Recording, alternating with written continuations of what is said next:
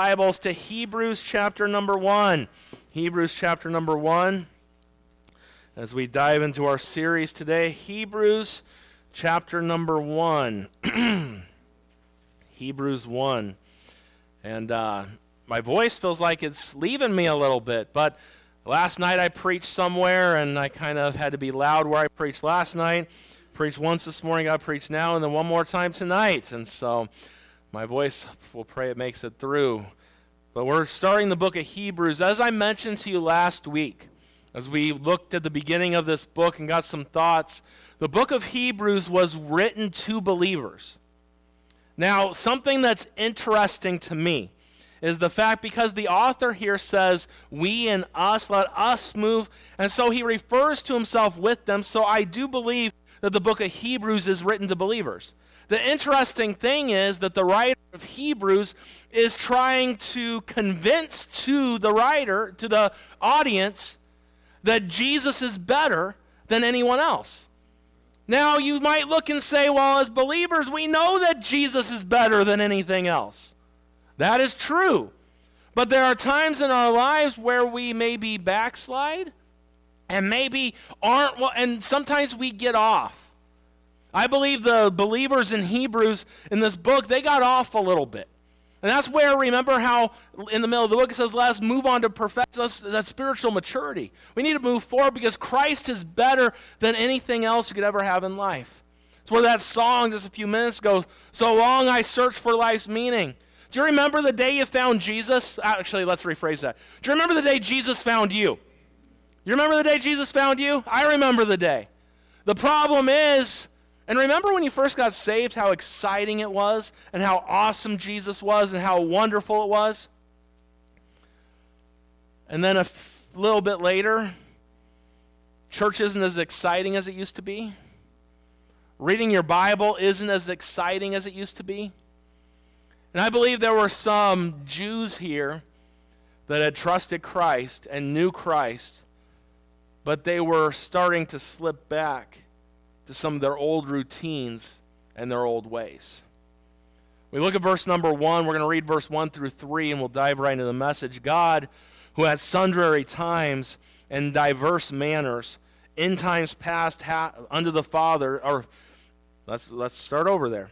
God, who at sundry times and diverse manners spake in time past unto the fathers by the prophets hath in these last days spoken unto us by his Son, whom he hath appointed heir of all things, by whom also he made the worlds, who being the brightness of his glory and the express image of his person, and upholding all things by the word of his power, when he hath by himself purged our sins, sat down on the right hand of the majesty on high. Father, I pray you'd bless the next few minutes that we have this morning, that you would guide us and help us. We love you.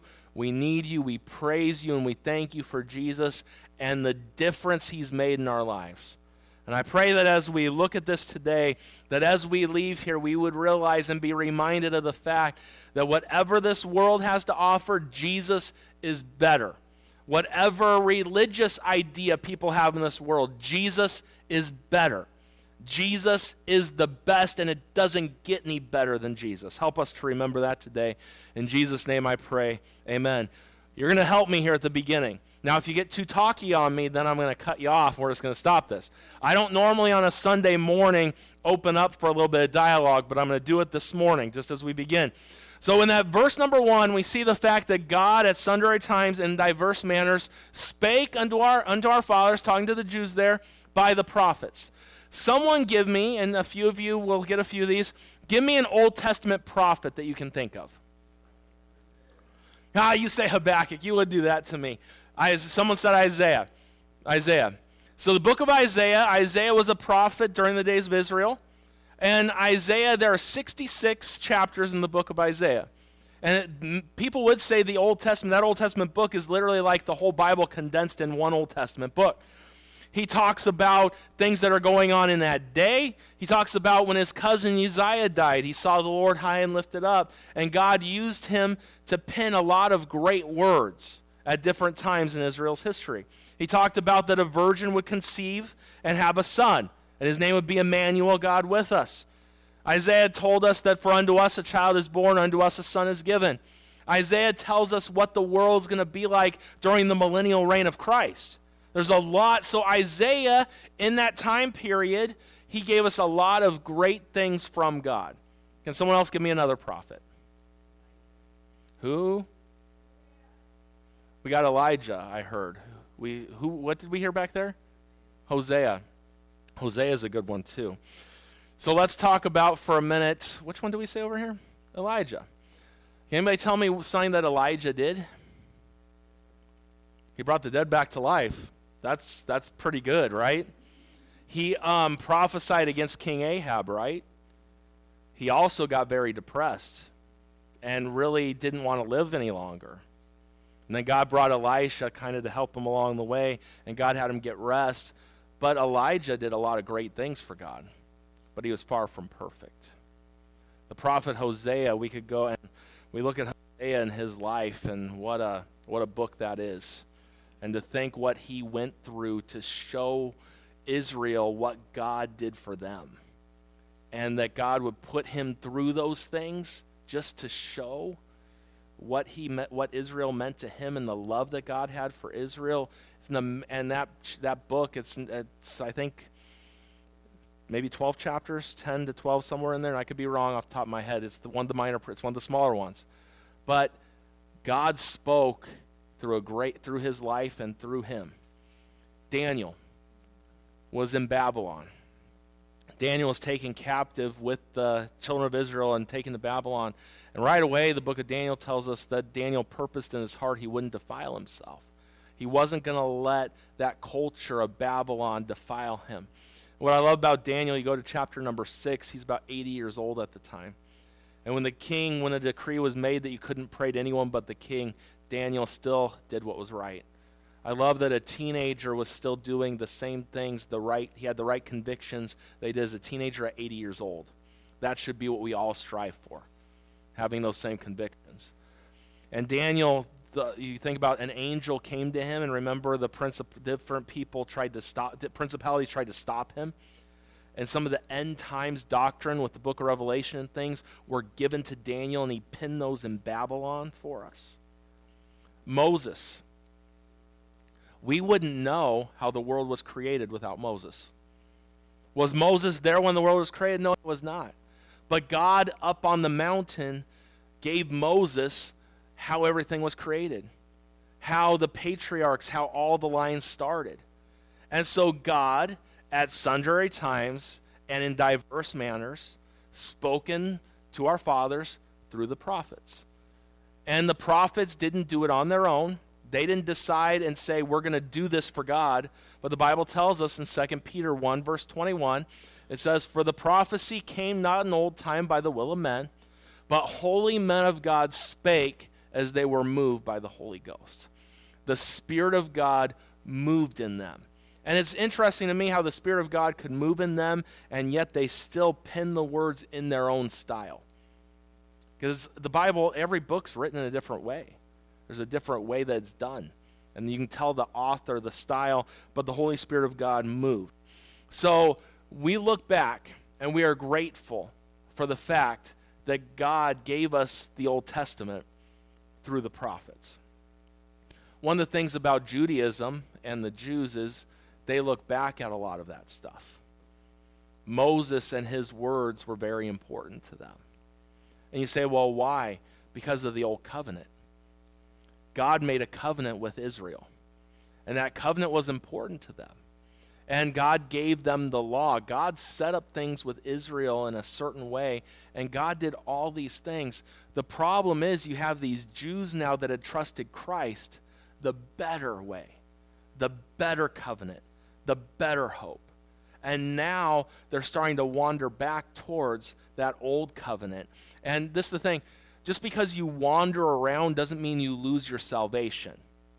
Because Christ died once for all, forever settled, right? You don't lose your you can't lose something that you didn't have anything to do with to begin with. A lot of people think we have a lot you have nothing to do with it. He's the one who justifies, He's the one who predestines, He's the one who does all of it. That's what it talks about in Romans chapter number 8, verse 29 and 30. He does it all. We just put our faith and trust in Him, and guess what? We are dead, so we don't even have the faith. He gives us grace and the faith. He does it all. That's why you can't lose something that you didn't do anything for. And so we have here some Jews that were kind of resorting back and losing sight of Jesus. And may I just remind you this morning, and my message is very simply Jesus is better. You're going to see over the next several months that Jesus, you say, well, why do I need to be reminded of that? Because we need to. Prone to wander, Lord, I feel it. Prone to leave the God I love. Isn't that how the song goes? And this world will flash its stuff before us. Man, the other day I was driving down the road, and there was a billboard. The billboard was for a Carl's Jr. hamburger. Now, listen for a second, okay? You say, Pastor, do you love Carl's Jr. hamburgers? They're not my favorite. A Western bacon cheeseburger fresh every once in a while, that's good old time religion, but not when they're like nine, not when they're nine dollars for one, okay? Back when you get two for four, that's a good deal in my eyes. One for nine bucks. Give me a break. But, anyways, on that billboard, I think it was a famous star they had up there, maybe even a double famous star. But it's amazing. You look, the bun is perfect. I mean, it's not smashed, it's perfect. It's fluffy, got like sesame seeds all in the right spot. The bun looks perfect. The hamburger patty literally barely extends past the bun, and it's perfect. Juicy, just right. The cheese on top, they have the cheese, you know how they, they have it angled just right, so you have the cheese, the triangles are, it's perfect. The lettuce is plump and it's actually like curled up like it's fresh lettuce. And the tomato is perfectly red. And the onion, yuck, but it's white and it looks like it's right in the right spot there. And there's the perfect amount of ketchup and the perfect amount of mayonnaise, and it's perfect. You ever go get a burger from there? It does not look the way it says. You're like, this is nothing like what the picture says. That's what the world does. The world paints this beautiful picture of how wonderful life without Jesus is. And many Christians get lured in and want more and more of what this world has to offer and they forget where the source of true happiness comes from. You see, when it comes to Jesus, we have a billboard about him too. And he is just like that burger there, perfect. What you read is what you get, it doesn't change. This world will try and feed you its garbage, and this world is always wrong. Christ is better. We look at today, Christ is better than any other religion. Christ is better than being a Baptist this morning. Christ is better than being a Nazarene. Christ is better than Joseph Smith. He's better than Buddha. He's better than Allah. He is better than anyone who has ever been here. You say, well, why is Jesus so much better? I am glad you asked, because if you didn't, we'd have no message. What we read this morning, there are seven reasons in those three verses we just read on why Christ is better. I want to take a little bit of time this morning and preach about the fact that Christ is better than the prophets. Number one, as we dive in, we see that he is the heir of all things. Look with me at verse number two. Hath in these last days spoken unto us by his Son. And look right away, it says, Whom he hath appointed heir of all things. I say, Pastor, why is Jesus better than any of the prophets? He's better because he was appointed heir of all things. He is the only begotten Son of God. Now, we look in the room this morning. Those that are saved, we are sons and daughters of God, right? And aren't you grateful to be a son or a daughter of the King of Kings? I'm grateful for that today. But do you realize we were brought into the family through adoption? We were adopted. And I'm grateful that it's not like some people where an adopted child doesn't have all the privileges or the rights or the honors like the rest of the family. No, when, when the God adopted us, you became his child, and he loves you just like he loves Jesus, and everything Jesus has, we get to have.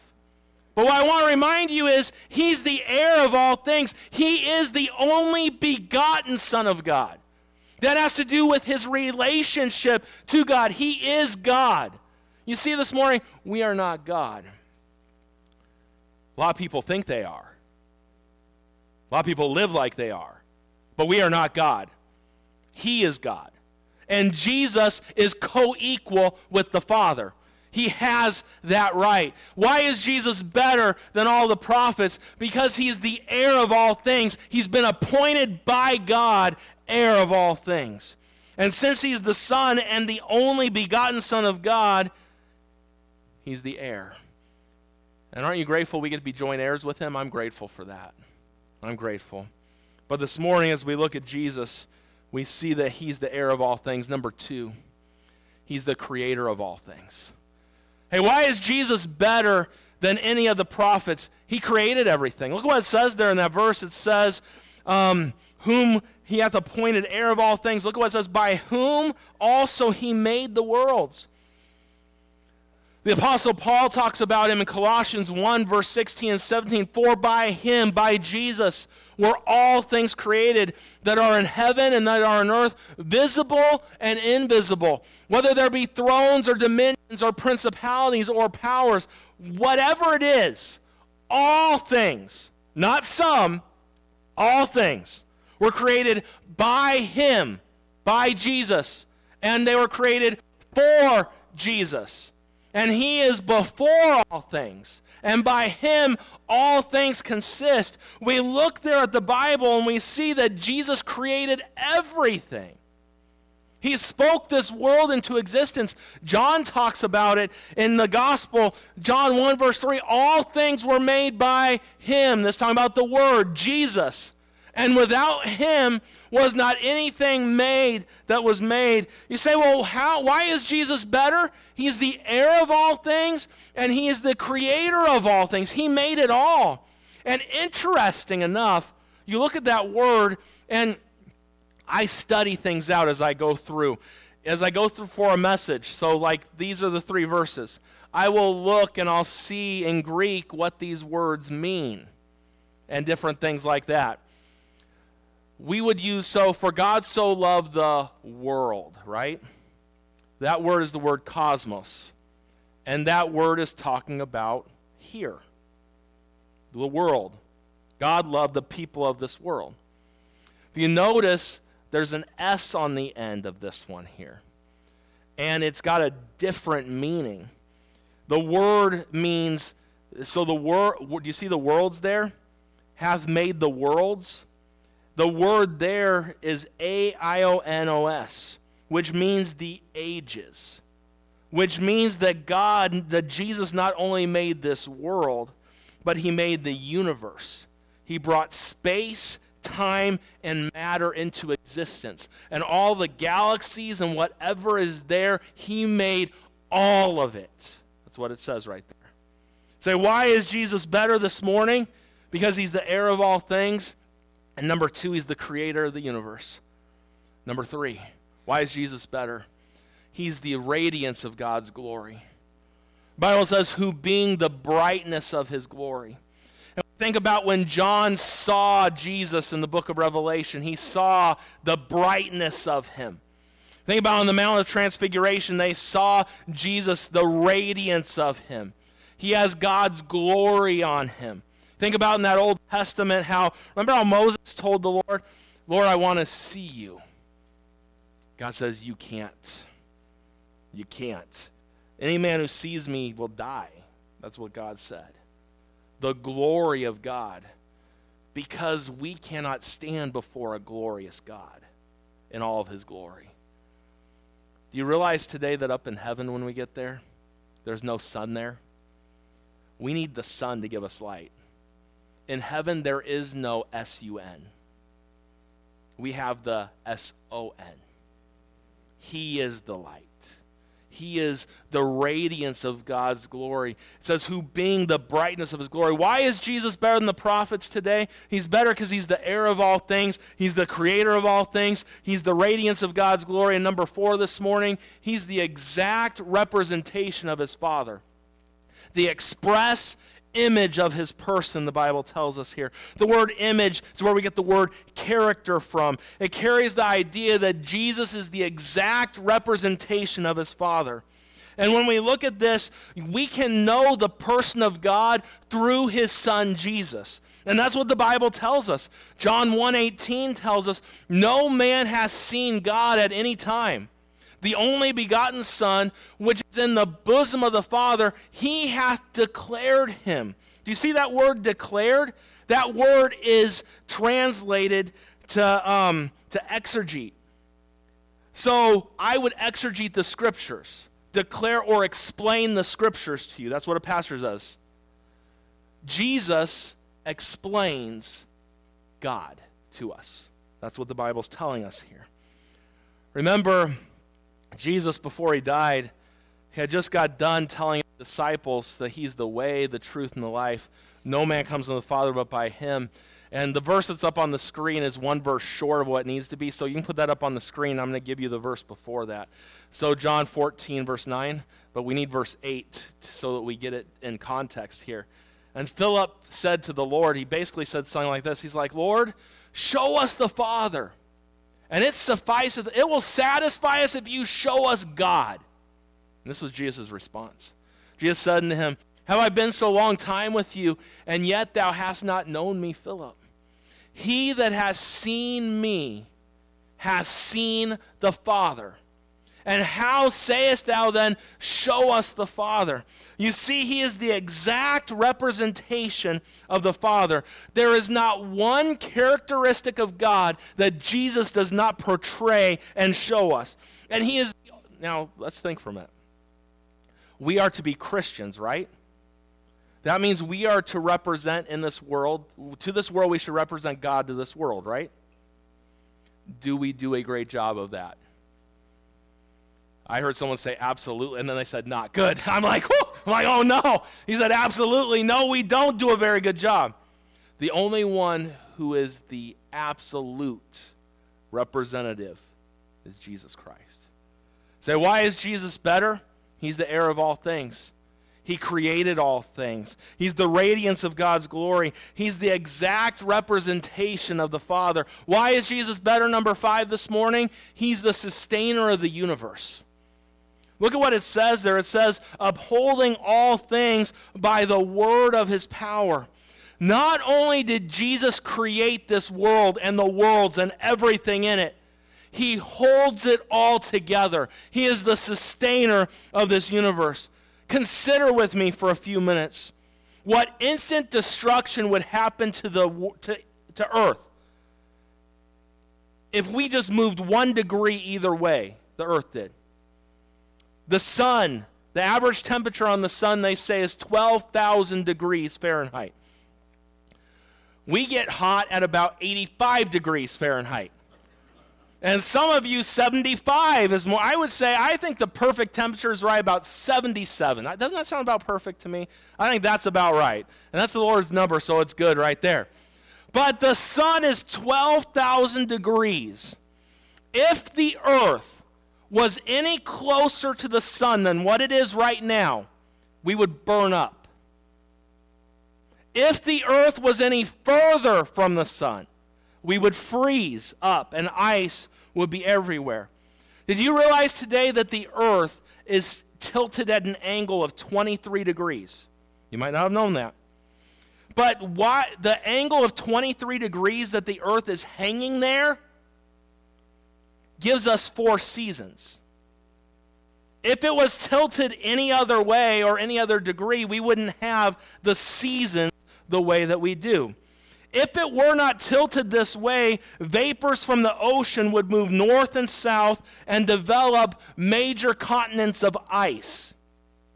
If the moon wasn't the exact distance it is from Earth right now, the, we would have floods all the time from the ocean, the waves. You see, everything is hanging there. And God is the one who holds it right where it's supposed to be. That's how awesome our God is. That's who Jesus is. And I know there are those out there that believe it all happened by chance.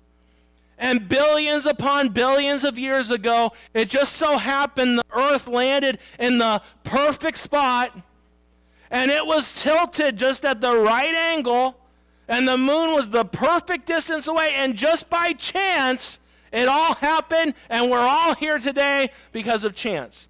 And there are morons and idiots in the world that believe that. And if they want to, go ahead, go ahead.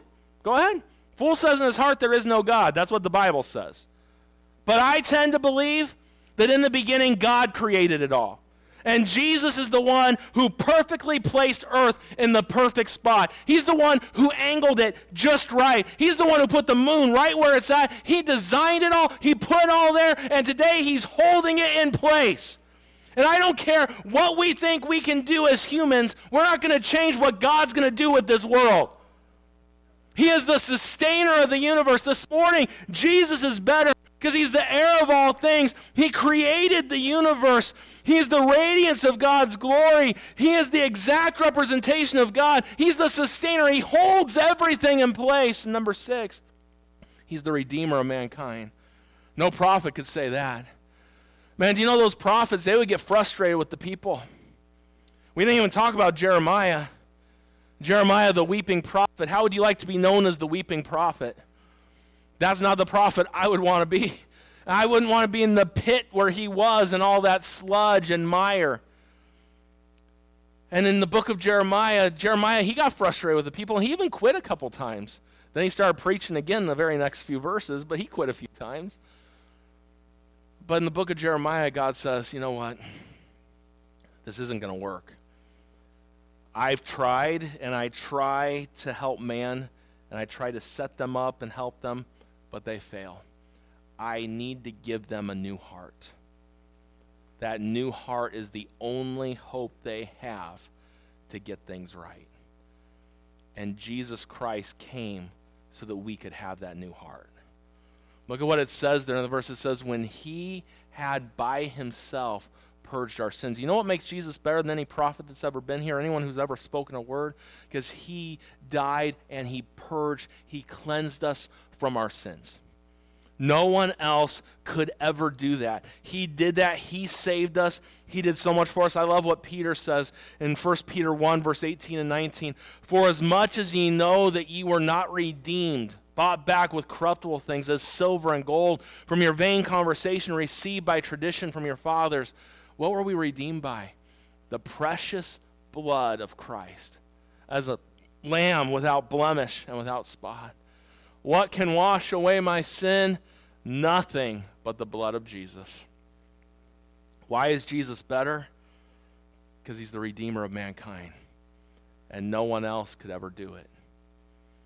Man, you look at uh, so many other religions in the world, you have to do things to make your God happy.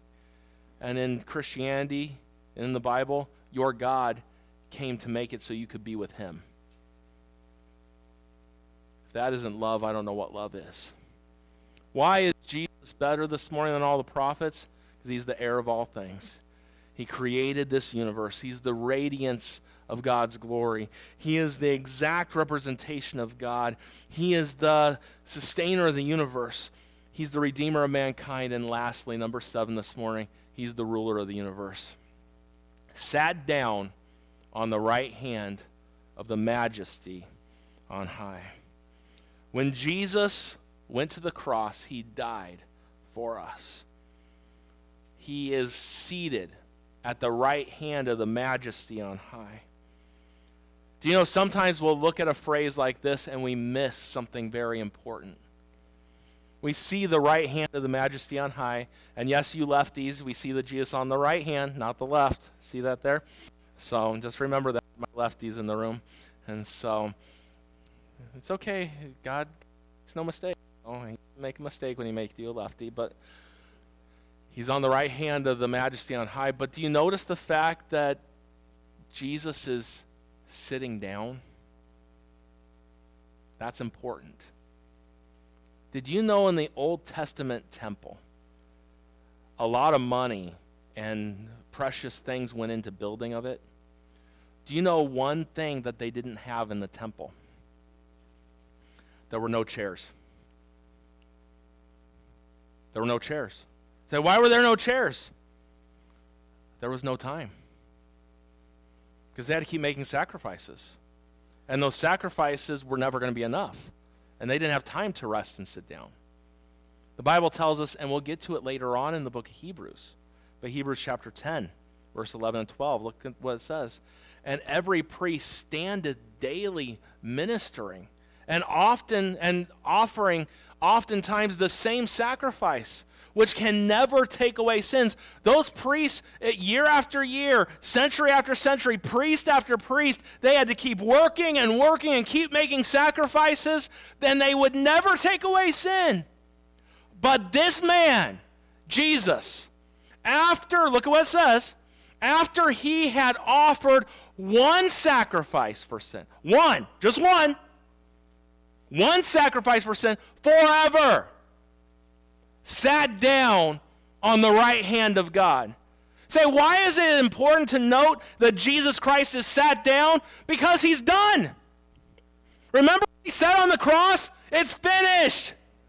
What were all the what were all the priests and they were busy doing all these sacrifices, doing all these things. Jesus, where's he? At the right hand of God, seated, waiting to come get his children. Now, it is interesting to note the one time it says he's standing is when he was receiving Stephen. You notice that? It's the one time it says he was standing. But every other time we see he's seated. This being seated shows us the fact that sin has been paid for. The penalty paid. Christ paid it once for all. And that's why this morning, those of you that think you can lose your salvation, you are mistaken this morning. Because if you look at that verse, this man, after he offered one sacrifice for sin, forever, forever, it doesn't change. Jesus is better because his sacrifice was enough. And we have so many people in this life that are trying to be good or get baptized or do this or do that. And that was your signal right there baptism. You guys can go get ready. We're getting to the end here. I knew that would, so you guys can go ahead and go get ready. And as we think about the fact baptism doesn't save you, in a few minutes we're going to have a few baptisms this morning. But those baptisms, they don't get you closer to heaven. They don't get you to God. Your faith in Jesus Christ, which He gives you, that's what gets you saved. It's what Jesus did, His sacrifice. Baptism simply signifies what Christ has done for us and we get baptized after we get saved. See, why is Jesus better? Now, you guys don't have to take all the stuff off the baptistry. They just need to go get ready for baptism. You guys can leave all that alone so that we don't they gotta they gotta go get ready. You guys leave that alone so everyone else can pay attention to the service, then to the sermon. And then you guys but you guys great help. I love that. I love that they isn't it awesome that they were willing to get up and help? And it might not have messed you up, but it was messing me up bad. So we, we have to, there's like five or six of them. It's going to take them a while to get ready, so I don't want you to have to wait too long. That's why I let them go. But then we can get that ready after we're done in a couple minutes. We'll be good. But you guys are awesome. So thank you. You guys are awesome. And so, but next time we'll know. Let's not do that, okay? Because you totally ruined everything I was saying. In my, in my head, in my head, I lost it. It's gone. That's one of my problems. It's in and out. Boom, it's gone. I'm grateful it was an easy message today that Jesus is better. He's better than my brain. That's a good thing, right? Jesus is better because he's the heir of all things. He's the creator of the universe. He's the radiance of God's glory. He's the exact representation of God. He's the sustainer of the universe. He's the redeemer of mankind. And he rules the universe. Jesus is better. Hey, Christian. Christian, I'm talking to you for a moment. What are you looking for in life? You've got all you need.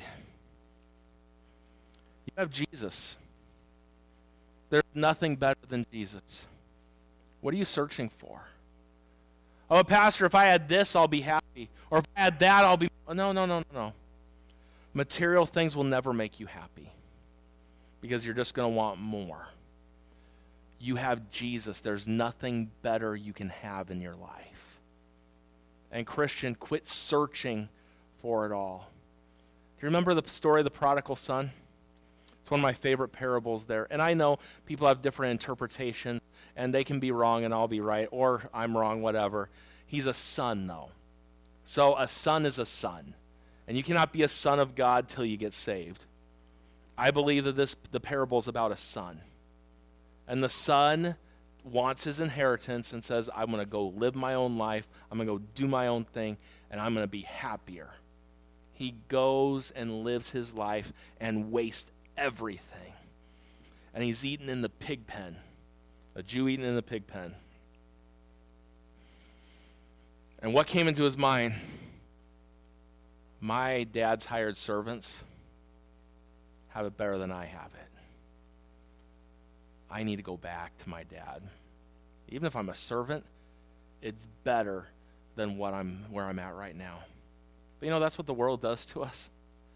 The world looks so good and all the fun of this world, but the world eats you up and doesn't care about you and will leave you for dead. But Jesus never fails, and it never gets any better. And that son started going home, and the dad, when he saw him, he ran out to him. That's how our God is. He loves you today. And if you've been wandering from him, it's time to come home. It's time to come back home. It's time to quit living in the pig pen. It's time to quit living and thinking life's better out there. It's time to realize Jesus is better and come home. If you're here in the service today and you don't know Jesus Christ as your Savior, I would encourage you there's nothing better in life than Jesus. He can be your sacrifice once for all, paid the price so you can have eternal life. I mentioned last service, we used to every week have an invitation and have a time where people could pray, come forward if they want. We used to do that every week. A couple years ago, I stopped it every week. So, why did you stop it? you didn't come anyway, so what does it matter? I think some people just like to have it because it's just the right thing to do. Show me in the Bible where it says it's the right thing to do. It's not there. I do believe that they are good, and I think there are days to have them and days not to. And if the Lord leads me to have one, that's the day we have it. If the Lord doesn't, we keep moving on. But this morning, I'm going to have Caroline go to the piano this morning. And if you need to pray and talk to God, maybe you've wandered from Him, and uh, play softly and tenderly during the invitation for me this morning. If you've wandered from God, pray your seat and just talk to Him. Come home. If you're not saved, get that settled. If you want to come in the front, you pray in the front, pray your seat. There's no right or wrong with that. But in this passage, we see the fact that Christ is better. And this was written to Christians. I think some that were wandering around. So let's all bow our head and close our eyes. Father,